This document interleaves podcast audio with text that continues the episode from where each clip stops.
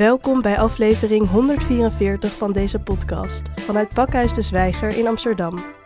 Mijn naam is Aniek van Rinsum en vandaag spreek ik met Pabo van der Lucht, kwartiermaker biobased bouwen van het TU Delft en AMS Instituut, auteur van Houtbouwrevolutie en Booming Bamboo en duurzaamheidsambassadeur bij Lister Buildings.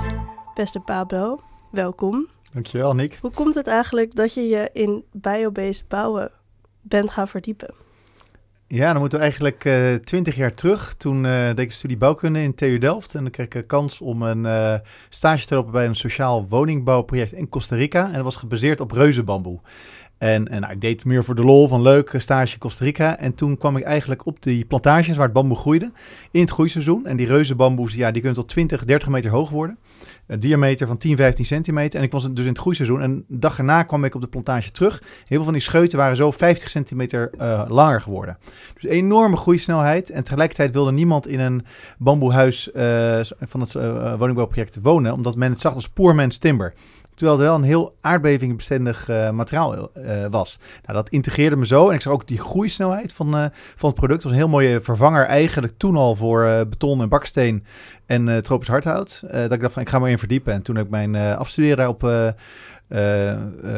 over gehouden. En daarna ook mijn promotieonderzoek aan de TU Delft. Je zag dus die bamboe en je dacht wat is dit en waarom is dit niet iets wat we gewoon vanaf dag één geleerd krijgen. Want kijk eens wat een geweldig iets dit is. Ja, precies. Onder de TU Delft, uh, uh, ja, het is nu langzaam aan het veranderen. Was toen heel erg alles gericht. Wat je meekreeg was ja, beton, plastic, staal, aluminium. En eigenlijk kreeg je heel weinig hout voorgeschoten. Al helemaal geen andere biobased materialen zoals bamboe. Ik snapte eigenlijk niet waarom niet. En uh, ja, toen snap ik er is ook wel een imagoprobleem uh, bij en heel veel onbekendheid. En uh, dat is ook een van de dingen die ik wel heb getackeld tijdens mijn promotieonderzoek. Ik heb heel erg ontwerpers en architecten proberen te betrekken en in aanraking laten komen met het product. En die zagen toen van wauw, dit is wel een heel gaaf materiaal. En het groeit heel snel en het is eigenlijk heel sterk en toch flexibel. En daar hebben we met het project Dutch Design Meets Bamboo eigenlijk, uh, dat is eigenlijk een uh, ontwerpprijsvraag, hebben we hele toffe projecten uh, en, en, en, producten laten ontwerpen met een race tentoonstelling, een boek over uitgekomen. En ja, dat heeft toen wel een beetje het imago, in ieder geval in Nederland, het kan ze ook op tv gekomen, doen veranderen. Ja, maar dus dat is allemaal wat eruit is gekomen. Maar toen in eerste instantie je zag dat je wilde er meer onderzoek over gaan doen. Wat ging je toen onderzoeken daaraan? Eigenlijk, uh, het was ook echt een onderzoek van, om te achterhalen waarom is het marktaandeel van bamboe zo klein. Dus over de hele keten, supply chain, eigenlijk onderzocht waar nou eigenlijk de problematiek zit. Nou, één zit ook echt met de productie. Van, er zijn nog niet echt veel fabrieken zoals je wel in China hebt. Dan kan je, hè, denk even aan alle IKEA... Uh, snijborden en uh, eigenlijk ook tafelbladen uh, die je in, inmiddels vindt van uh, bamboe. Dat was eigenlijk nog niet in heel veel andere gebieden waar wel bamboe groeit. Bamboe groeit eigenlijk over de hele subtropische en tropische gordel. Ja, daar was die productiecapaciteit er niet, maar ook eigenlijk wel heel weinig kennis. en ook heel weinig aan de, marktkant, weinig vraag naar, weinig interesse. Dus je moet, ik ben wel achtergekomen dat je echt architecten en ontwerpers moet gebruiken. Uh, als een soort material champions voor een onbekend materiaal. En dat hebben we nu voor het bamboe gedaan, maar het kan ook voor heel veel andere uh, onbekendere materialen. En hoe maak je architecten material champions? Uh, door ze te enthousiasmeren, door ze uit te lokken van introduceer je al met een nieuw materiaal en de mogelijke voordelen ervan. En kijk, ontegenzeggelijk hebben hernieuwbare materialen grote voordelen ten opzichte van niet hernieuwbare materialen. Noem je wel abiotische materialen. Uh, simpelweg omdat ze teruggroeien. En er vaak, ja, heel veel mensen als ze een houten tafel zien of een bamboetafel gaan met hun hand overheen. Uh, ja, ik zit hier aan een toch een ja, ben, ben bang helaas een plastic uh, veneer, uh, wel wel met een houtprint, maar ik heb ook minder zin om het aan te raken. Dus mensen op het moment dat ze met uh, natuurlijke materialen werken, over het algemeen zit er een soort tactiliteit in en een interesse die naar boven komt als je de, de, de, architect kan triggeren. Als je die triggert, zij zijn de voorschrijvers van een materiaal. Dus zij zorgen dat het in een product komt of proberen ieder opdrachtgever van een nieuw gebouw te enthousiasmeren voor. En uiteindelijk heb je dan nog een kostenkwestie. Maar als je dat voor elkaar kan krijgen, is een, een architect echt wel een hele belangrijke ja, ja, material champion. We hebben materiaalkampioen. ja, en, en uh, hoeveel van jouw enthousiasme over dus bamboe, maar ook natuurlijke bouwmaterialen was al aan het begin aanwezig en hoeveel is daarvan eigenlijk tot jou gekomen door dat onderzoek wat je hebt gedaan? van de jongs af aan vind ik duurzaamheid belangrijk. Dus eigenlijk mijn allereerste werkstuk in groep 8 ging ook over tropische ontbossing bijvoorbeeld. Dus uh, ja, en ik vond tekenen leuk, vond ontwerpen leuk. Dus toen ben ik bouwkunde gaan studeren. En uh, ik merkte dat ik niet zo'n hele goede architect was. Maar het blok duurzaam bouwen, dat geeft mij heel erg. Toen nog met professor Kees Duivenstein. En uh, Arjan van Timmeren, die nu professor is, was daar nog een, uh, een jonge onderzoeker die toen mijn docent was. En die triggerde heel erg van een, een, een, duurzaam ontwerp maken in een bepaalde omgeving. Dus duurzaamheid in de gebouwde omgeving was eigenlijk mijn scope op dat moment. Alleen ik wist nog niet precies waar mijn kracht zat om het en waar mijn passie was van wat ik nou echt interessant vond. En ik merk heel erg, ook nu achteraf, dat een stukje van grondstof, iets wat groeit. Ik vind boom heel interessant, ik vind bamboe heel interessant, ik vind hennep, vlas, al die producten die teruggroeien. En dan het productieproces tot een eindproduct, wat je dan gaan, kan toepassen in de gebouwde omgeving. Wat dus ook nog een keer heel duurzaam is. Dat pakt mij veel meer dan bijvoorbeeld de energietransitie. En dat is ook, energietransitie is waanzinnig belangrijk om aan de CO2-doelstellingen te voldoen. Maar dit is gewoon een stukje en het hele productieproces wat mij grijpt. En wat ik super interessant vind. Ik vind ook super gaaf om in uh, productiefaciliteiten te zien en in fabrieken, hoe zoiets wordt verwerkt tot een eindproduct. Ja, daar ga ik van aan. Dus... En wat maakt dan dat dat jou zo grijpt? Waarom vind je het zo interessant? Ja, dat is bijna, eh, dat is soms een beetje magisch, toch? Ik weet dat ik dan dat bamboebos was en ik, ik zag die groeisnelheid. Ik, ja, ik kreeg een gewoon enorme enthousiasme. Uh, en ook door de paradox van uh, deze, de, dit enorme mooie materiaal, wat zo snel goed, zo snel hernieuwbaar is. En niemand wil erin wonen. Wat, wat, ja, het intrigeerde me gewoon. Dus dan heb je, dat is iets dan van een interne drive die je dan uh, vindt op dat moment. En dat is, ja, toen ik later ging, meer ging leren over houtbouw en hoe bossen groeien. En dat er ontzettend veel uh, hout extra groeit in de Europese bossen. En dat je niet alles met bamboe kan oplossen. Toen ben ik eigenlijk ook, ja, de, de liefde voor andere biobased materialen gaan ontwikkelen. Maar ik kan niet helemaal uitleggen wat het is. Ik moet wel zeggen, mijn familie komt uit een uh, mijn voorvader had ook een houthandel. Mijn, mijn vader was gewoon simpel gynaecoloog. Dus die heeft echt, echt simpel. Maar, simpel uh, gynaecoloog, maar houtbouw, dat is wel echt, dat is wel echt waar ik moet Die heeft iets heel, uh, heel anders gedaan. Ja, dus gek, het zat er dus wel ergens in de genen. mijn voorvader had een kuiperij in de, op het Noordereiland in Rotterdam. En mijn neven zitten ook nog in de, in de houthandel. Maar eigenlijk ben ik helemaal los daarvan op dat zelf op het spoor gekomen. Uh, dus misschien zit ook een genetische factor in, wil ik eigenlijk alleen maar zeggen. Ja, jouw genen hebben een voorliefde voor hout uh, in jou naar boven doen wakkeren. Ja. Um, ja, je zei net, ik ben niet zo'n goede architect, maar je bent, ik kan daar natuurlijk geen oordeel over vellen, maar je, je bent wel heel erg goed in het aanzwengelen van revoluties eigenlijk. Want uh, jij bent de houtbouwrevolutie gestart. Hoe is het om een aanzwengeler van een revolutie te zijn? Nou, eerst ook een beetje nuanceren. Uh, ik zal zeker niet de aanwakkeraar van de houtbouwrevolutie uh, zijn. Ik vind het wel leuk dat ik een heel klein beetje kan helpen om het uh, vuurtje, om het zo maar te zeggen, aan te kunnen wakkeren met betrekking tot houtbouw. En kijk, het boek wat ik trouwens eerst heb geschreven, het was in het Engels, Tomorrow's Timber. En eigenlijk pas daarna is, uh, dat was eigenlijk net uitgekomen na aflevering van Tegenlicht, uh, de houtbouwers. En dat heeft, eigenlijk is dat de grote tipping point geweest, waardoor heel veel mensen aan zijn gegaan op houtbouw, uh, in Nederland in ieder geval. kijk, buiten Nederland is grootschalige houtbouw en dan heb ik het over hele grote houten elementen. Zoals uh, kruislaagshout, CLT, waarmee je echt hele grote panelen tot 15 meter lang, 3 meter hoog, uh, 20, 30 centimeter dik. Dat zijn echt hele muren bijna van hout. Heel, uh, hout is veel bewerkbaarder dan uh, beton, dus je kan het heel mooi prefabriceren in de fabriek. En daarmee kan je tot 20 lagen hoog in hout gaan bouwen. Echt houten wolkenkrabbers. Um, en um, dat, dat integreerde me heel erg. maar dus het stukje het tegenlicht heeft daar wel heel erg bij geholpen om daar uh, de, de, de ogen te openen van um, aannemers, van woningcorporaties, van gemeentes. En eigenlijk is dat het belangrijkste uh, moment geweest van de houtbouwrevolutie. Alleen ik had geluk, nou ja, ook niet echt, want ik was er al langer mee bezig, dat ik toen het boek uh, had geschreven, Tomorrow's Timber, wat eigenlijk heel veel aspecten raakt over houtbouw die nog niet werden belicht. Dus over CO2-opslag, circulariteit, over designing en building met, met hout. Um, uh, bosbouw, is er wel genoeg uh, bos? Nou, al die zaken uh, heb ik echt belicht. En ja, dus die, al die vragen kwamen naar boven. En daarom is ook eigenlijk de vertaling gekomen. Was een vraag naar een Nederlandse vertaling van het boek. En dat is de, logischerwijs de houtbouwrevolutie geworden.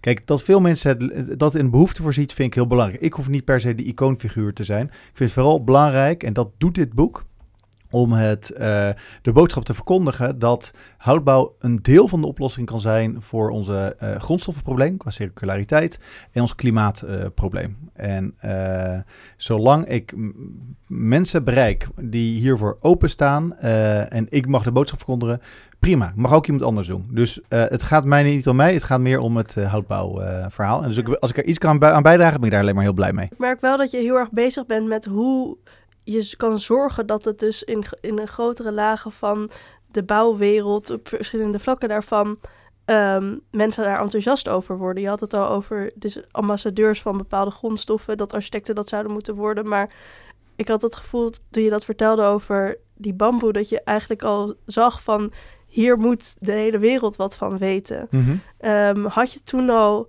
het idee van ja, dat gaat me lukken. Als ik dit verhaal ga verkondigen, gaat iedereen er wel in geloven? Of hoe, hoe heb je daarover nagedacht en wat was die reis daar naartoe?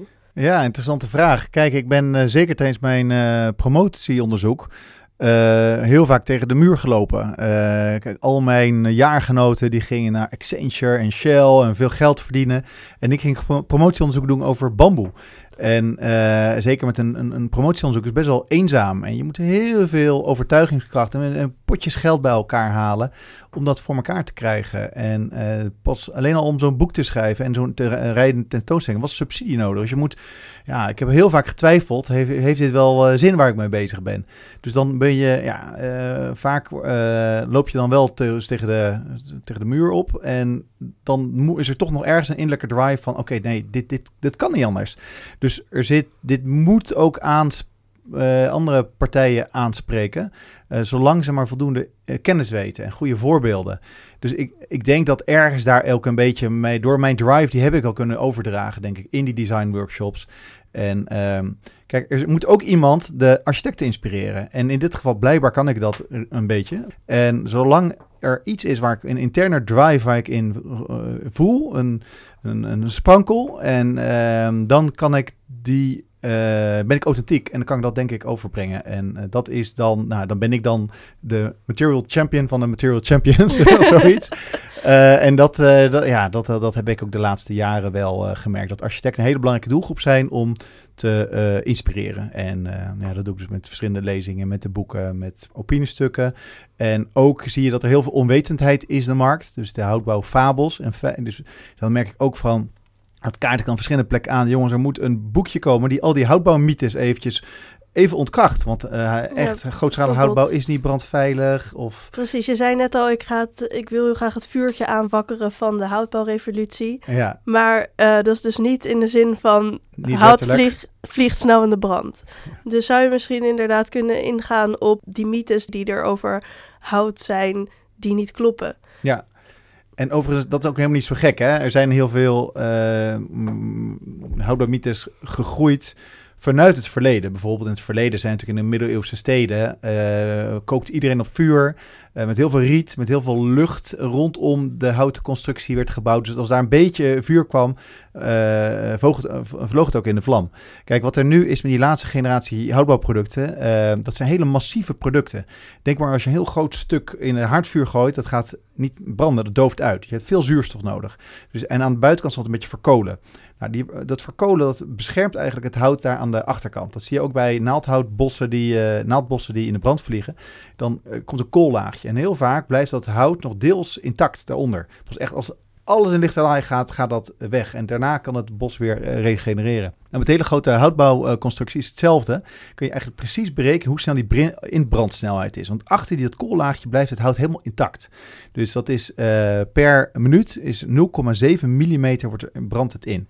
Dus over 60 minuten 3,6 centimeter. Als je dus 3,6 centimeter extra hout toevoegt aan houtconstructie, dan heb je 60 minuten brandveiligheid uh, bijvoorbeeld te pakken. Dat is een manier. Kijk, je kan ook heel simpel gewoon gipsplaat tegenaan uh, timberen en ben je ook klaar. Alleen dan zie je niet die hele mooie houtstructuur. En die heeft heel veel voordelen qua ja, biophilic design. Mensen vinden het mooi om in een houten omgeving te zitten en worden er blijer van. We zijn wezens uit de natuur. We houden van uitzicht, we houden van water, we houden ook van natuurlijke materialen. Er komt steeds meer bewijslast voor. En hout ademt. Dus als het ergens heel vochtig is, dan kan een houten interieur vocht opnemen. En als het ergens heel droog is, geeft het weer af. En dat kunnen andere materialen niet. Dus daarmee ja, zorgt voor, uh, hout voor een heel mooi uh, binnenklimaat. Ja, en als je dat gaat aftimmeren met gipsplaat, dat kan. Maar vind ik het ergens een beetje zonde. Maar ik bedoel, het punt van brandveiligheid is dus echt super makkelijk op te lossen. En is eigenlijk echt een non-issue. En stel, als je dus dat gewoon standaard doet, je maakt het wat dikker. Hoe verhoudt zich dan uh, tegenover andere materialen, zoals bijvoorbeeld beton en de brandveiligheid daarvan? Ja, beton is bijvoorbeeld uh, een, een, brandveilig materiaal. bijvoorbeeld staal is veel gevoeliger voor brand. Dat bezwijkt opeens heel snel. Het is echt wel per materiaal is het anders. Alleen zit je, heb je, is beton bijna al met gewapend met staal.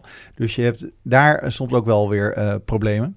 Uh, ja, kijk, over het algemeen uh, moet je dus in, op, op dit aspect met hout meer uh, voorzorgsmaatregelen nemen. Het is een brandbaarder materiaal dan beton. het is wel, ik wil alleen maar aangeven van, je kan er heel goed brandveilig mee dimensioneren. En makkelijk alle eisen, ook met tot 120 minuten, halen. Als je maar weet waar je mee bezig bent. Hoe sterk is hout? Ja, Uh, zeker dat kruislaashout heeft in twee, twee richtingen. Is dat eigenlijk zijn dat hele zijn dat naaldhoutplanken die uit duurzaambeerde bossen uh, komen. En die, dus in beide richtingen is zo'n heel groot paneel even sterk. Dus je kan daarmee. Uh, Wat bedoel je in beide richtingen?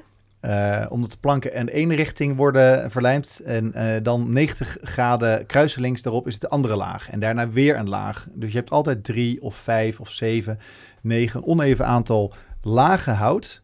Wat dus in beide richtingen, uh, waar je het, uh, het houten paneel ook belast, het even sterk is qua draagkracht. Dus dat is bijvoorbeeld, en omdat hout vijf keer lichter is bijvoorbeeld dan beton, heeft dat heel veel voordelen voor vloeren, constructieve vloeren met hoog, lange overstekken. dus de gewichtskrachtverhouding, daar scoort hout over het algemeen beter bijvoorbeeld dan beton. En wat houdt dat in dat het daar ook beter scoort? Wat kan je daar dan mee? Het hangt een beetje van de soort uh, constructies uh, af. Uh, eigenlijk zijn betonconstructies ontzettend zwaar. En dat is soms zeker qua CO2-uitstoot en transport en ook losmaakbaarheid is dat nadelig. Je kan je voorstellen als een materiaal vijf keer lichter is en wel even sterk, kun je heel veel voordelen halen in de productie. Het is min of meer dezelfde krachten en krachtenspel wat, uh, wat speelt. Kijk, kijk, als je echt hele grote overspanningen doet, dan ontkom je niet aan met beton en staal uh, te werken. Maar als je wat minder grote overspanningen hebt, hè, bijvoorbeeld hier om de hoek hebben we Hotel Jakarta. Dat zijn allemaal houten modules die plug and play geprefabriceerd zijn. En al die houten modules zijn in twee weken in elkaar gezet. En terwijl het hele betonnen casco en de fundering, waar, waar een van de eerste twee verdiepingen, dat duurde ja, maanden. Dus je kan veel sneller en schoner bouwen. Dus dat biedt in die zin wel wat, wat voordelen. Maar ja, de grootste voordelen zitten dus meer in de prefabricage en de duurzaamheidsvoordelen. het groeit terug, is meer dan genoeg hout in de Europese bossen. Het slaat CO2 op tijdens de groei in plaats van dat het CO2 uitstoot. Um, het is dus gezond, het is demontabel. Dus daar zitten eigenlijk de grote voordelen die je met houtbouw wil uitnutten. En wat, wat is dan bijvoorbeeld het, het, het, feit dat het demontabel is, wat houdt dat in en, en waarom is dat zo'n voordeel? Nou, we hebben het natuurlijk allemaal over uh, circulariteit. alles moet circulair zijn en tegenwoordig is ook alles circulair. Zelfs een giftig plastic als PVC profileert zichzelf als een circulair materiaal. En dat is wel lastig, want er zit heel veel marketing achter. Als je echt kijkt naar de recyclinggegevens. Uh, want eigenlijk gaat de circulariteit om heel hoogwaardig hergebruik van je grondstoffen. Dat er geen kwaliteitsverlies is. En heel vaak is er enorm veel kwaliteitsverlies. En heel vaak wordt er niet eens gerecycled, maar wordt er verbrand. Um, nou, het, het voordeel van hout ligt in twee punten. Eén, het is dus veel lichter en makkelijker bewerkbaar materiaal. Dus die hele grote houten elementen, bijvoorbeeld glulam uh, balken of dat CLT uh, panelen, uh, dat zijn zulke grote elementen, maar wel licht en je kan je aan elkaar schroeven. Hè? Je, het, is eigenlijk niets anders dan dat. Uh, dus het is geen natte verbinding, zoals je bijvoorbeeld met gietbouw hebt met uh, beton. Dus die kun je dus einde levensduur uit elkaar uh, halen. En het eigenlijk, als je hout binnen toepast, ook zo'n voordeel is van hout gaat rotten. Nou, als je hout binnen toepast in het casco, komt er geen vocht bij. Dus dan gaat het ook niet rotten. Je ziet kerken van 1500 jaar oud. Onze hele middeleeuwse binnensteden. Als hout droog blijft, gaat het eeuwenlang mee. Bijna op alles is wel iets te bedenken als je met hout bouwt. Zeg maar, mm Je kan er eigenlijk alles mee. Um, maar er is dus misschien nog een imago van hout is minder waardig of is minder vet om mee te bouwen. Of ik weet niet precies. Waar misschien nu wel uh, best wel wat verandering al in is gekomen. Maar waar komt of waar kwam dat dan vandaan? Of waar komt dat nog vandaan in sommige kringen? En hoe is dat nu aan het veranderen? Ja, nu is hout wel hot inderdaad. Maar natuurlijk van oudsher denkt, als je aan een gemiddelde persoon op straat... Dus in de bouw is het wel aan het veranderen. Als je de gemiddelde persoon op, op straat even vraagt... Of als ik op een feestje even rondvraag... Dan zeggen heel veel mensen... je in oh, een houten huisje willen hout, wonen? Ja, dan denken we, oh nee, ik hoef niet in zo'n sauna of in een blokhut. Ja. Dat gevoel zit er heel nog, vaak nog bij. Terwijl als je om de hoek kijkt, uh, bijvoorbeeld het project Hout, HAUT, in het Amstelkwartier, is 20 verdiepingen hoog. Ik ben er vorige week geweest en dan zie je de plafonds zijn van, uh, van hout. De wanden zijn van hout, daar zie je niet meer. Maar dat is zo'n hoge kwaliteit. En daar is hout helemaal trending en hot. En ja, heeft echt een meerwaarde. Je ziet dat heel veel van de bewoners daar bewust voor houten woningen hebben gekozen. Vanwege de klimaat- en circulariteitsvoordelen. Dus je moet ook nog wel heel veel mensen opvoeden. En laten weten dat er eigenlijk heel veel meer met, uh, met hout kan. En uh, ze dus inspireren. Um, ja, en tegelijkertijd is het natuurlijk... Maar schets is een heel groot, supermooi ontworpen gebouw van hout. Mag bestaand, mag niet bestaand. Als het maar wel in de realiteit gebouwd kan worden. Ja, ik vind, uh, ik, ga, ik ga zo meteen hier ook langs. Hotel Jakarta blijft een waanzinnig uh, voorbeeld. Want je komt daar binnen. En het heeft ook een binnentuur. Uh, Hotel Jakarta in de, de kop van het Java-eiland. Als je daar binnenkomt, dan heb je een enorm atrium waar een binnentuin zit. En overal heb je natuurlijke materialen. De afwerking lijkt hardhout, maar dit is bamboe. Bamboe, geperst bamboe in de vloeren, in de wanden, in het plafond. Maar in het atrium zie je die enorme glulam balken. Dus die zijn wel van uh, naaldhout. Dus het heeft een ontzettend warme uitstraling. Je wil bijna elke wand aanraken. Het heeft heel veel licht. Alle kozijnen uh, zijn uh, open en heel veel daglicht. Dus al die biophilic design aspecten zijn daar. Van daglicht, van groen. Um, net nog geen stroom met water, maar je kijkt wel uit, op het ei. Maar ook dan die enorme kracht van die natuurlijke materialen. Dus ja, het is een, echt een, letterlijk een oase om het te zijn. En het is ook een ontzettend lekkere plek om te werken en te vertoeven. Ja, en als je daar dan straks binnen stapt, hoe voel je je dan, denk je? Ja, ik ben altijd heel blij dat ik erheen ga. Dus uh, ja, het is, ik, je kan het bijna eigenlijk alleen maar uh, echt ervaren door binnen te komen en het, en, en het te voelen. En je merkt dat ontzettend veel mensen die eerst hadden over houtbouw van, oh ja, moet dat nou? Als die in een houten woning zijn, die op een goede manier is gebouwd, zeggen, wauw, wat een fijne akoestiek. En wauw, wat een lekker binnenklimaat. En iedereen gaat met zijn handen aan het uh, hout zitten en wil het voelen en wil het verhaal horen. Dus het, het, slaat dan heel erg om. Want eerst denkt men heel vaak van hout, oh nee, dan moet je een boom uh, kappen. Dat is niet goed. Hè? Dat komt vanwege natuurlijk van die ontbossingspraktijken uh, in de tropen. Die niet komt naar vraag, door vraag naar hout, maar die komt door conversie van uh, bos naar veeland. Voor onze ontzettende vraag naar vlees. En bijvoorbeeld de productie van sojabonen om die, dat vee te voederen. En natuurlijk ook de palmolieproblematiek. Maar dat heeft eigenlijk heel weinig te maken met vraag naar hout. Gek genoeg is juist als je tropisch hardhout gaat kopen uit een uh, uh, duurzaam gecertificeerd bos, zorg juist voor een verdienmodel van, voor de boeren al daar. Waardoor bijvoorbeeld, te planten. En, nou, en het bos te beschermen. Dus waar anders bijvoorbeeld het hele bos ten onder gaat aan een concessie voor een uh, veeboer, heeft een lokale bosbeheerder dan een verdienmodel waarbij hij selectief bomen uit het bos wel haalt, maar wel met oog voor de biodiversiteit in de natuur.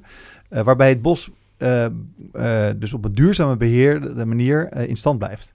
En er dus wel geld naar dat bos toe gaat, wat anders ten prooi valt aan kaalslag. Maar kan het niet ook zo zijn dat als mensen op een niet goed nadenken en het snel heel veel bomen willen kappen voor houtbouw, kan dat dan niet ook slechte gevolgen hebben? Nee, in potentie kan natuurlijk alles. Op het moment dat je niet een duurzaam beheerd bos hebt, Kijk, het is een, uh, het voordeel van hout en bamboe, maar ook uh, lokaal uh, groeibare gewassen zoals vlas en hennep, is dat ze teruggroeien. Maar zeker met wat langdurige gewassen, zoals een boom. Hè, een, tropische boom doet er zo 50 à 100 jaar over om vast te worden. Naaldhout kan wat sneller groeien. Als je het kapt en niet iets terugplant, en gewoon, dan, dan heb je natuurlijk een probleem. Dan ben je die CO2-opslag kwijt, ben je die biodiversiteit, biodiversiteit kwijt. Dus daarom is het zo belangrijk dat je weet dat het uit een duurzaam beheerd bos komt. En daarmee maar zijn die twee certificaten die er zijn, dat zijn PEFC en FSC, super belangrijk, want die garanderen over de hele keten en die zijn echt streng dat de biodiversiteit is geborgd, dat sociale omstandigheden zijn geborgd voor de werkers, dat de CO2-opslag op, op uh, areaalniveau minimaal gelijk blijft en eigenlijk hoort te groeien.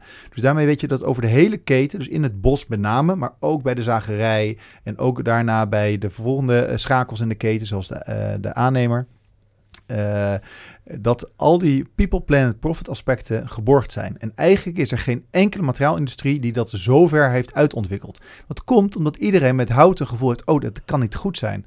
En, uh, uh, maar Daarom zijn er strengere regels voor ontwikkeld. Of... Nou, maar niemand vraagt van bij een baksteen of bij beton. Dat zijn zulke neutrale materialen. Zo, nou ja, ik vind ze zielloos. Ze zijn wel goed technisch, maar je wordt er niet echt warm van. Um, letterlijk en figuurlijk. Um, ja, die vraag wordt niet gesteld. Waar komt je baksteen vandaan? Waar komt je beton vandaan? Waar komt je staal vandaan? Maar dat zijn, wel notabene, dat zijn materialen die niet terug kunnen groeien überhaupt. Dus die vragen wordt niet gesteld. Maar dat komt natuurlijk omdat wij heel veel gevoel hebben bij hout. Dus oké, dit is ooit een boom geweest. Heel veel niet veel mensen weten dat er in Europa ontzettend veel bos bijgroeit. En dat ongeveer al het bos duurzaam beheerd is. Dus er is geen kaalslag. Um, meer dan 60% heeft zo'n certificaat. Dus echt aan de allerhoogste duurzaamheidsdoelstellingen wordt gedaan, wordt voldaan. En dat er dus eigenlijk die bomen gewoon teruggroeien. Het is net als een gewas, net als je, uh, uh, je, graan uh, of wat dan ook, eh, wat, wat jaarlijks wordt geoogst, wordt dit ook geoogst, alleen wat over langere eh, rotatiecyclus. Dus we moeten even leren van uh, hout uit duurzaam bossen is goed. En dan is het niet erg en heb je juist een beter alternatief dan die abiotische materialen die veel meer milieuschade hebben, veel meer CO2-uitstoot en niet teruggroeien. Ja, en kan je dat uitleggen? Waarom hebben die veel meer CO2-uitstoot ten opzichte van hout? Ja, het is eigenlijk heel simpel. Als je denkt aan een, een, boom die wordt uh, gezaagd uh, in, in, in Duitsland. Uh, nou, dat wordt dan, gaat naar een zagerij om de hoek. Wordt geschild, in planken gezaagd. Stukjes gaan naar de MDF-industrie, stukjes gaan naar de papierindustrie. En het grote gedeelte gaat voor, de, de mooiste gedeelte gaat voor houten planken. Daar, daar heb je, ja, dan gaat er door een zagerij. die zijn vaak op, door, op, op biomassa gestookt Hoeft niet per se, maar er wordt veel minder energie bij gebruikt dan uh, bij de productie van uh, bijvoorbeeld, uh, laten we beton vergelijken. Ja, even nog even de houten productieproces afmaken. Dus je zaagt, je hebt een zaag nodig, je moet daarna nog even drogen en dan heb je eind, eindproduct. Als je CLT maakt, dan heb je nog 1% lijm wat je toe moet voegen. Je gaat dan vervoeren naar Nederland. Um, en dan heb je dus ook nog een keer een materiaal dat vijf keer lichter is dan beton. Ja, daar, dat geeft ongeveer 1 kubieke meter, 1 bij 1 bij 1 CLT. Um, heeft een CO2-uitstoot van 100 kilogram CO2 ongeveer. Uh, daar, daarentegen wordt er tijdens de groei bijna drie kwart ton, dus 750 kilo CO2 opgeslagen. Dus er wordt 7, 8 keer meer CO2 opgeslagen dan dan wordt uitgestoten. Dus daarmee is eigenlijk een stuk hout een CO2-kluis. Hotel Jakarta zit 2000 kub hout in. Dat is een CO2-kluis van uh, ja, 1500 ton CO2. Gaan we nu vergelijken met bijvoorbeeld beton. Want, zeg maar, het, de CO2 dat opgeslagen zit in het hout, wanneer komt dat vrij? Ja, dan moet eigenlijk even teruggaan waar, hoe het erin komt. Dat is eigenlijk uh, fotosynthese. Dat geldt voor uh, bomen, maar het voor elke, elke plant. Hè, de mooie magische formule. Die, uh, je hebt zonne-energie nodig, water en CO2, wat we uit de lucht willen halen. En tijdens de groei wordt dan de CO2 eigenlijk gesplitst in die die koolstofatomen die gaan in moleculen in de cellulose in het hout en de zuurstof komt vrij. Dus dat is een mooie bonus ook nog eens een keer. Um, zolang het hout in stand blijft en niet verrot of wordt verbrand, komt die, uh, wordt die biogene C, uh, koolstof, geen CO2. Dus uh, in houten gebouwen, bijvoorbeeld zo'n houten gebouw van duizend jaar oud, zoals onze binnensteden, daar ligt eigenlijk al duizend jaar koolstof opgeslagen. Dus als wij op goede manier dus gaan ontwerpen en ook inderdaad demontabel ontwerpen, circulair ontwerpen, kan je dat hout opnieuw gebruiken en dan kan het honderden jaren meegaan. En al die tijd is het dus eigenlijk een CO2-opslagplaats. Ja, dus hoe meer we bouwen in hout, hoe meer CO2 we opslaan eigenlijk. Exact, mits het duurzaam beheerde bossen komt. Dus zolang je zorgt dat een duurzaam beheerd bos moet per definitie, dat staat in de richtlijnen, moet er meer CO2 in de bossen bij elkaar over een areaalniveau uh, opgeslagen zijn dan dat er vrijkomt. Dus nou, heb je aan die voorwaarden voldaan, dan is het pure winst, alle CO2 die je opslaat in een gebouwde omgeving. Ja, en los daarvan, want vroeg je ook nog, van hoe vergelijk dat eens eventjes met uh, beton. Ehm, en, en staal en aluminium hebben nog veel meer CO2-uitstoot uh, eh, per kubieke meter. Maar laten we, uh, beton is, wordt vaak uh, vergeleken met CLT.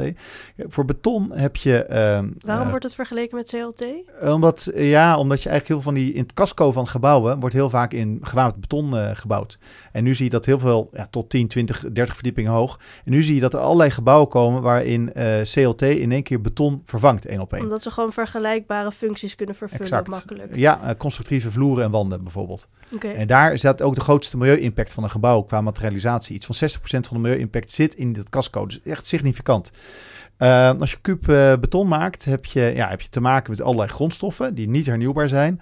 Um, en waarvan cement de grootste CO2-uitstoter is. Om cement te produceren uh, heb je temperaturen nodig van iets van 1500 graden. en tijdens dat calcinatieproces komt ook nog eens een keer ten opzichte van waar fotosynthese uh, uh, CO2 opneemt, komt er bij calcinatie CO2 vrij. Dus niet alleen voor het hele hoge energiegebruik, maar ook door dat calcinatieproces. En die twee eh, zaken zorgen ervoor dat met name cement, dus als je cementloos beton zou hebben, zou heel veel helpen. Dus ik ben er niet helemaal tegen beton, want het heeft hele mooie eh, eigenschappen. Het is waterbestendig en voor funderingen heel goed en uh, drukvast.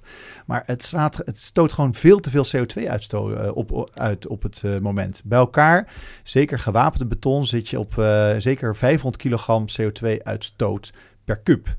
En CLT heeft iets van 100 kilogram CO2-uitstoot. En dan ook nog eens een keer drie kwart ton, 750 kilogram CO2-opslag. Dus dat verschil is heel groot. Dus door in hout te bouwen heb je niet, niet alleen CO2-opslag, maar ook de vermeden CO2-uitstoot, omdat je niet in beton of staal bouwt. Dus dat is een, eigenlijk heb je drie voordelen. CO2-opslag in duurzaam bossen, CO2-opslag in de gebouwde omgeving en ook nog eens een keer de vermeden CO2-uitstoot, omdat je niet in abiotische materialen bouwt. Ja, en abiotische materialen zijn stoten meer uit in het bouwproces. In het uh, productieproces. In het productieproces. Ja, eigenlijk ook wel in het bouwproces, omdat ze per definitie zwaarder veel zwaarder zijn. Ja. Dus okay. bijvoorbeeld stikstofarm bouwen is natuurlijk ook een hot item. En rondom Natura 2000 uh, gebieden kan je eigenlijk bijna alleen maar in hout bouwen.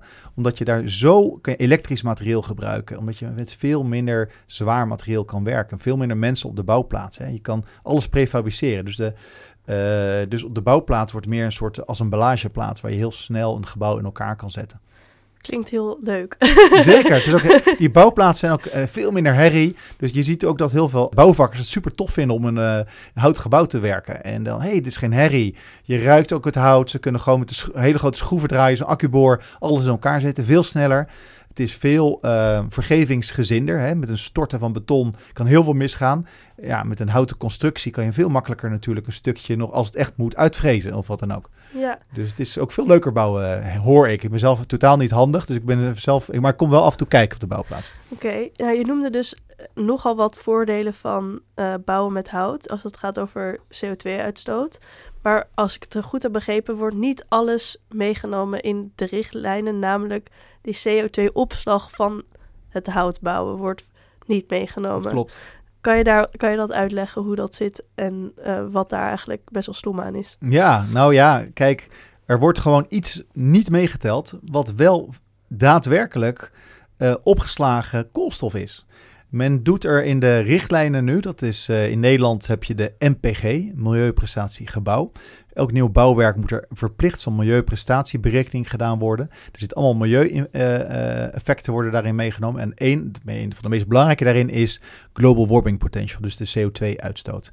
Uh, daarin wordt alleen gedaan dat die, dat uh, koolstof en hout binnen 100 jaar weer vrij zal komen.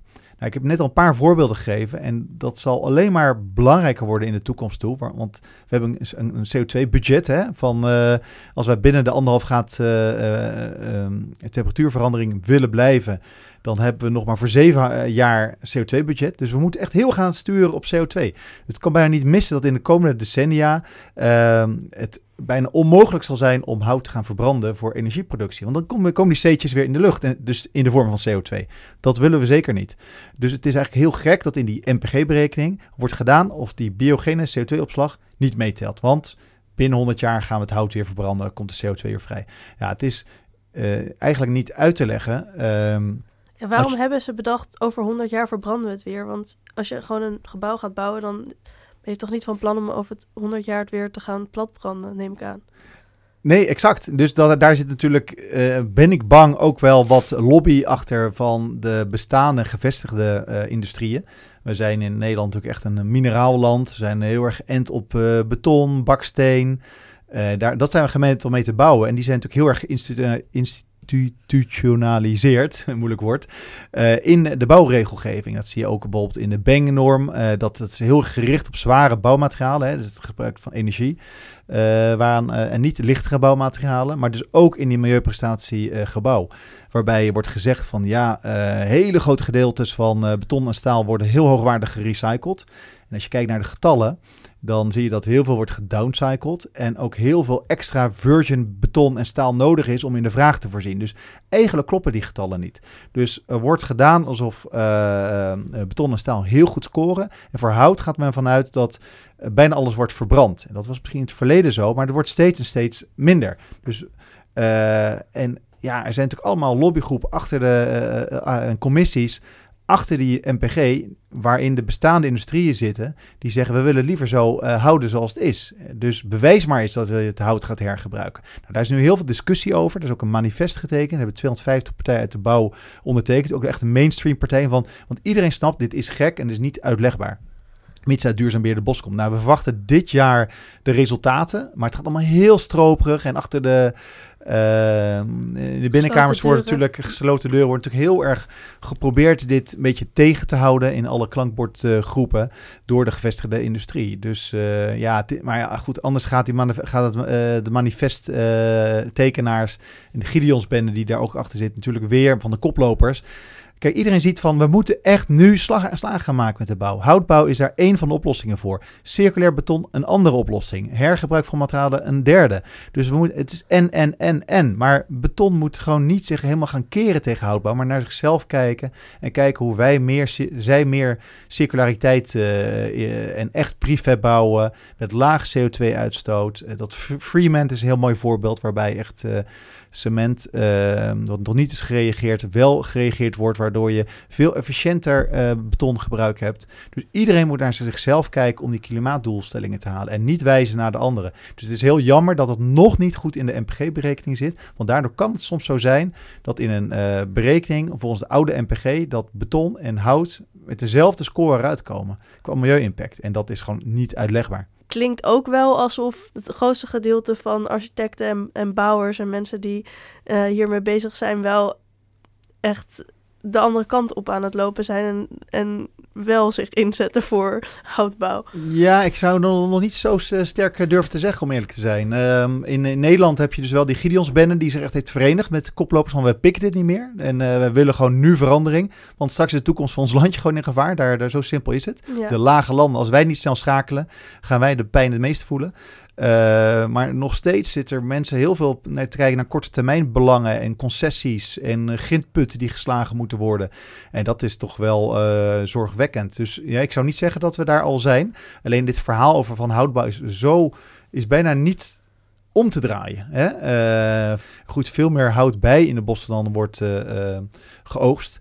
Uh, daarmee heb je zo'n CO2-opslag. En dus daar, ja, dat verhaal kan je ook bijna niet meer ontkrachten.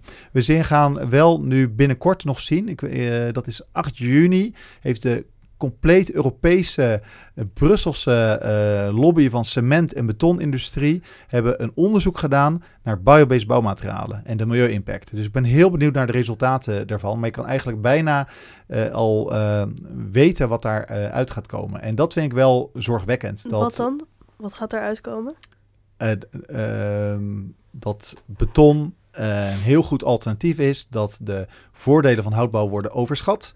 Dat uh, de vraag is of er wel genoeg CO2-opslag is in de bossen. Ik heb net uitgelegd dat het met duurzaam beheerde bossen niet eens kan. Dat er minder CO2-opslag is.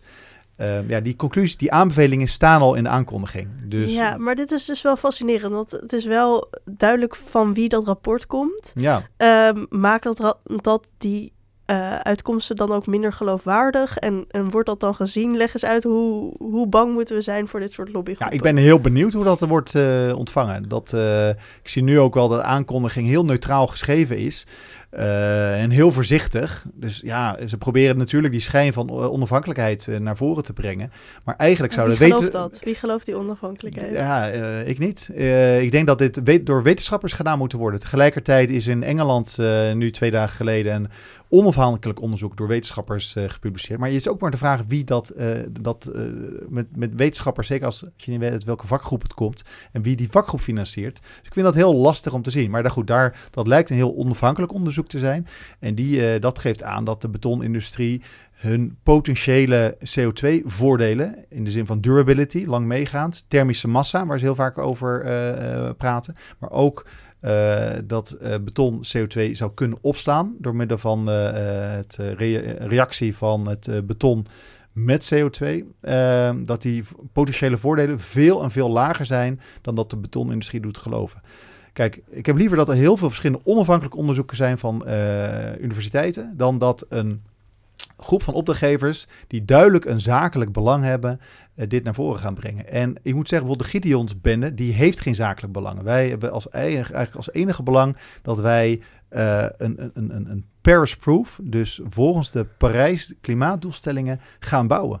En of dat nou met hout of beton of wat dan ook is, dat maakt eigenlijk niet uit. En liever nog niet bouwen, want heel vaak hoeven we niet te bouwen. En kunnen we bijvoorbeeld gaan herbestemmen. Of kunnen we meerdere huishoudens in uh, eenzelfde een hele grote woning waar een, uh, een oude persoon nog in zijn eentje in woont van 200 vierkante meter. Daar zitten nog heel veel mogelijkheden. Maar dit probleem moeten we, we hebben woningopgave, we hebben klimaatprobleem, daar moeten we naar kijken. En het is zo doodzonde dat er dan uh, twijfel wordt gezaaid met dat soort rapport, rapporten. Want ik geloof de uitkomsten nu al niet. En dat vind ik eigenlijk wel jammer. En wat kan je daartegen doen?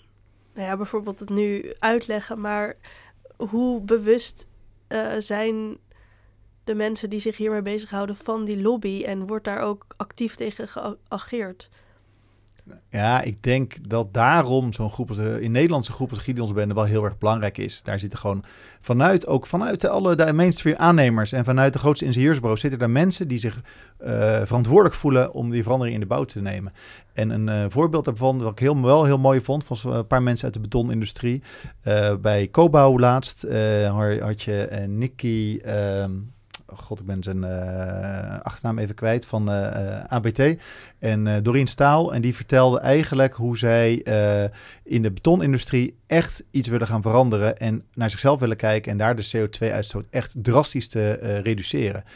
En niet alleen te wijzen naar nee, houtbouw doet, is, is heel veel te veel naar de voordelen aan het kijken. Dus op het moment dat mensen dat gaat inzien en het eerlijke verhaal gaan vertellen, denk ik dat er veel meer draagvlak is, ook voor die de industrieën, om dat ook echt te gaan doen. Um, ja, en uiteindelijk hopen we dat bij de politiek natuurlijk uh, komt. Dus Gideons Ben heeft veel connecties met uh, verschillende Kamerleden. En zolang je verhaal authentiek is, van we hebben echt een probleem, dan komt het ook veel meer binnen, denk ik, bij uh, mensen. En dan gaat die MPG wellicht ook wel echt veranderen. Want MPG is een heel mooi instrument om echt daadwerkelijk op te sturen. alleen dan klopt. moet. Ja, exact. Dus dat moet dan wel ook echt worden gedaan. En ja, als dat uh, langzamerhand gebeurt, ik heb in die zin uh, ben ik wel enigszins uh, hoopvol, hoewel ik wel vind dat het veel te langzaam gaat. Dan ja, ontkomen we er niet meer aan. Dus ook van, niet iedereen gelooft nu meer de MPG, dat is doodzonde. Maar je ziet daarom bijvoorbeeld in Amsterdam 20% houtbouw in 2025 met die Green Deal. Ja, je ziet dat heel veel mensen dit houtbouwverhaal omarmen en ook echt gaan ondersteunen Ondanks de MPG-berekening. Kan je meer over vertellen? Tweede, uh, 20% houtbouw in 2025, zei dat? Ja, het is eigenlijk wel dus heel tof dat juist waar we nu zijn, de gemeente Amsterdam en alle omliggende gemeenten in de metropoolregio, dat zijn 32 gemeentes, die hebben convenant getekend. Uh, wij willen uh, van de 2% van de woningen die nu in hout worden gemaakt, groeien in drie jaar, drie jaar naar 20% van alle woningen in hout in de metropoolregio. Dus dat geeft ontzettend veel vertrouwen voor beleggers, voor woningcorporaties, voor aannemers, om echt te gaan investeren in houtbouw en in de expertise. Er komt nu een leerstoel houtbouw aan de TU Delft. Uh, je hebt um, uh, verschillende woningbouwfabrieken die nu worden opgericht. Een partij waar ik bij betrokken ben is Lister Buildings. Die willen 1500 woningen gaan bouwen in een totale geprefabriceerde fabriek. Uh, met modulaire units van, uh, van hout, die ook demontabel zijn. En ehm, tot, tot 10 lagen hoog. Nou, volgend jaar starten we, wordt met de bouw gestart van de koffiefabriek. Het meest duurzame appartementencomplex in uh, Amsterdam.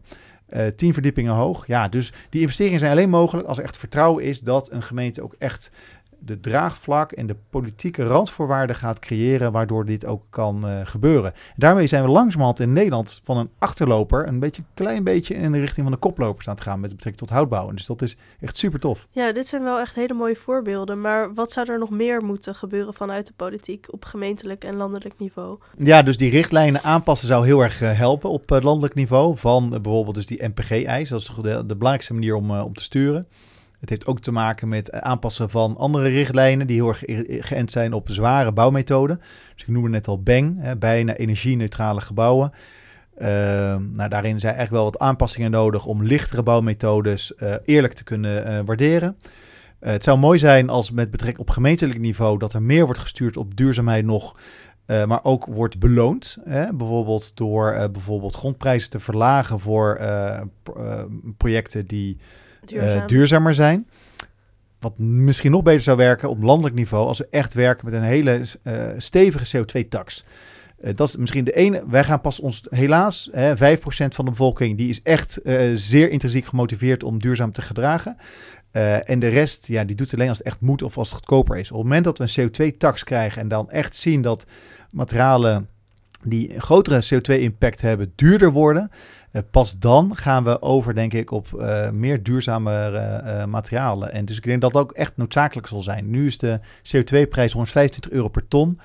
En eigenlijk moet hij nog flink omhoog. Um, willen we de, eigenlijk echt de impact van, een, van, de, van de CO2 goed kunnen meenemen in de, in de milieu-impact die eigenlijk wordt veroorzaakt door al die CO2-intensieve bouwmaterialen. Ja, je zei net, misschien moeten we straks nog even hebben over dat er meer bomen geplant worden dan er eigenlijk geoogst worden. Dat is, hoe werkt dat? Want het klinkt nu als, als we echt dat we goede redenen hebben om heel veel te willen bouwen in hout. Ja. Maar het kost ook heel veel jaar voor een boom om te groeien. Dus hoe kan het dan toch zo zijn dat het waarschijnlijk is dat we meer bomen zullen laten groeien dan dat we gaan oogsten? Nou, wat heel belangrijk is, dat we in Europa eigenlijk al uh, tientallen, misschien wel honderden jaren, eigenlijk sinds begin de 19e eeuw, een heel actief duurzaam bosbeheer hebben. Waarmee meer bos steeds is geplant um, dan is uh, ge gekapt. Maar ik zeg liever geoogst. Um, en als je nu kijkt naar de laatste. Europa bestaat voor 40% uit bos. Nederland maar 10%. Dus wij hebben het nooit zo goed gedaan. Hoewel. Dat wij veel landbouw hebben. Landbouw. En in het verleden hebben wij natuurlijk de hele wereld veroverd met onze houten schepen. Dus eigenlijk vanaf de middeleeuwen is er heel veel uh, gekapt en is er niet teruggeplant. En dat is een probleem. En eigenlijk uh, was het in 1900 nog veel erger. Was er maar 2% bos. Dus we hebben eigenlijk al zijn we op de goede weg. Er komt langzamerhand steeds meer bos bij. Uh, maar over in heel Europa, zeker Scandinavië, 70% bos. En daar wordt ontzettend uh, efficiënt en duurzame bosbouw gepleegd. Om even een, beeld te schetsen. Um, de laatste 30 jaar komt er, nee, de laatste 10 jaar komt gemiddeld een half miljoen hectare bos bij in Europa. Om even te vertalen, um, dat, is, dat zijn een half miljoen voetbalvelden. Uh, eigenlijk nog iets meer. Um, dus ontzettend veel, uh, elk jaar opnieuw.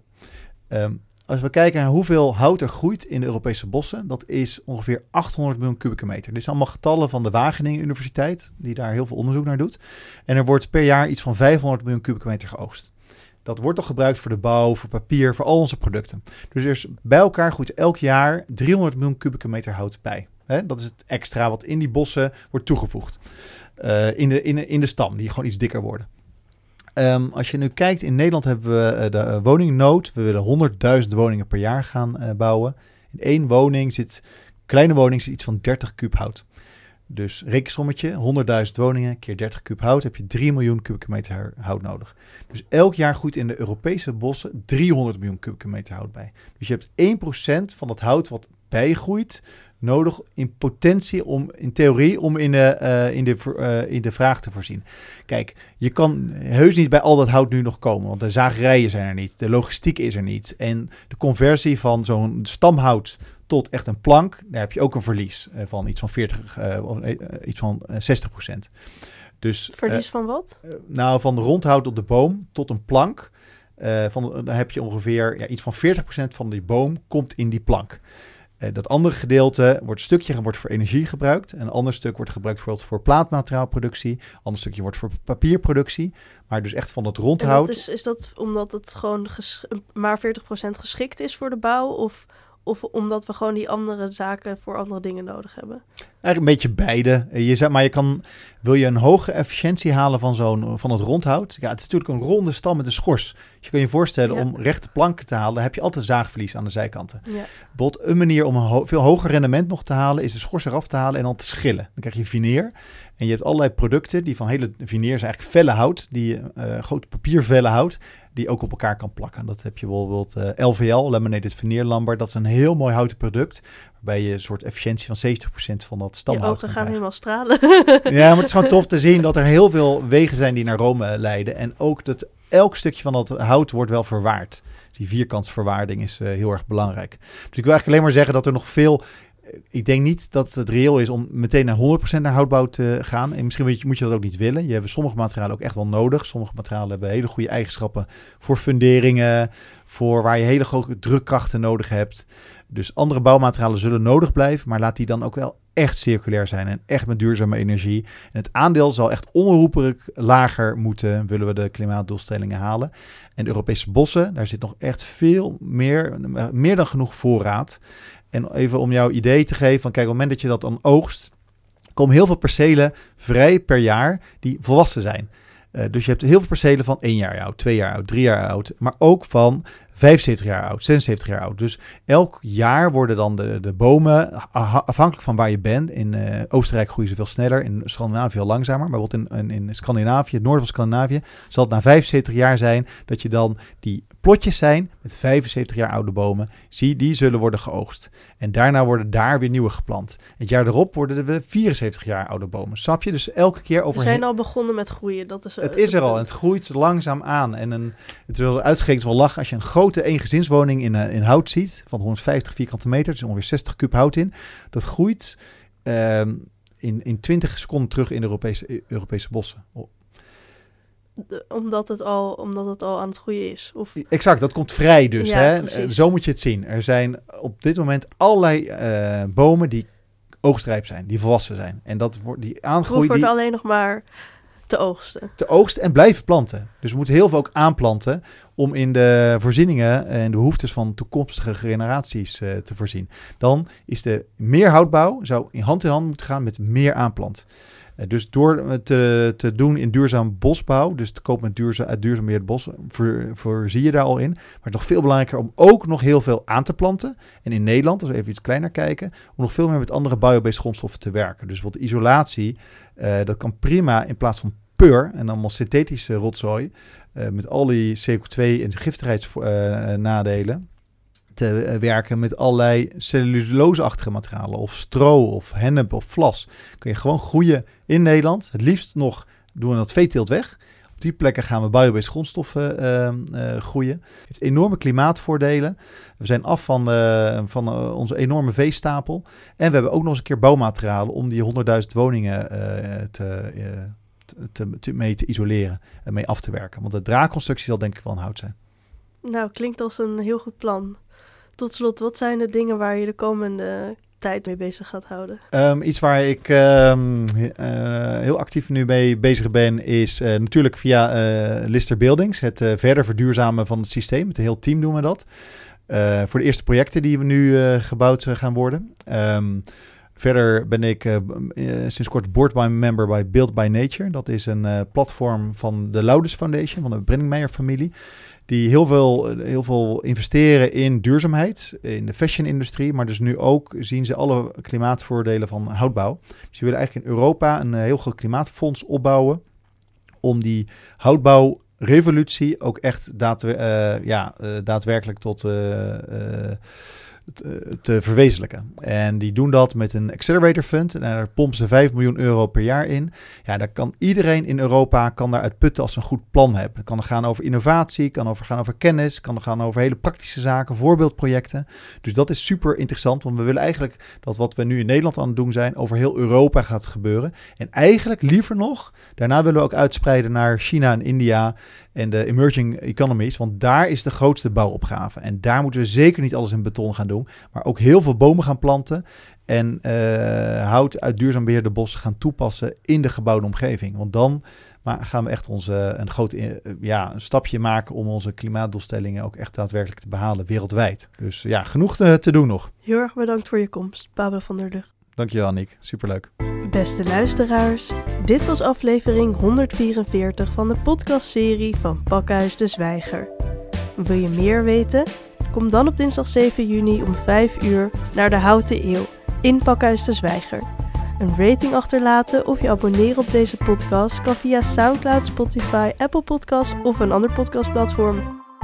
Dank voor het luisteren en tot de volgende keer.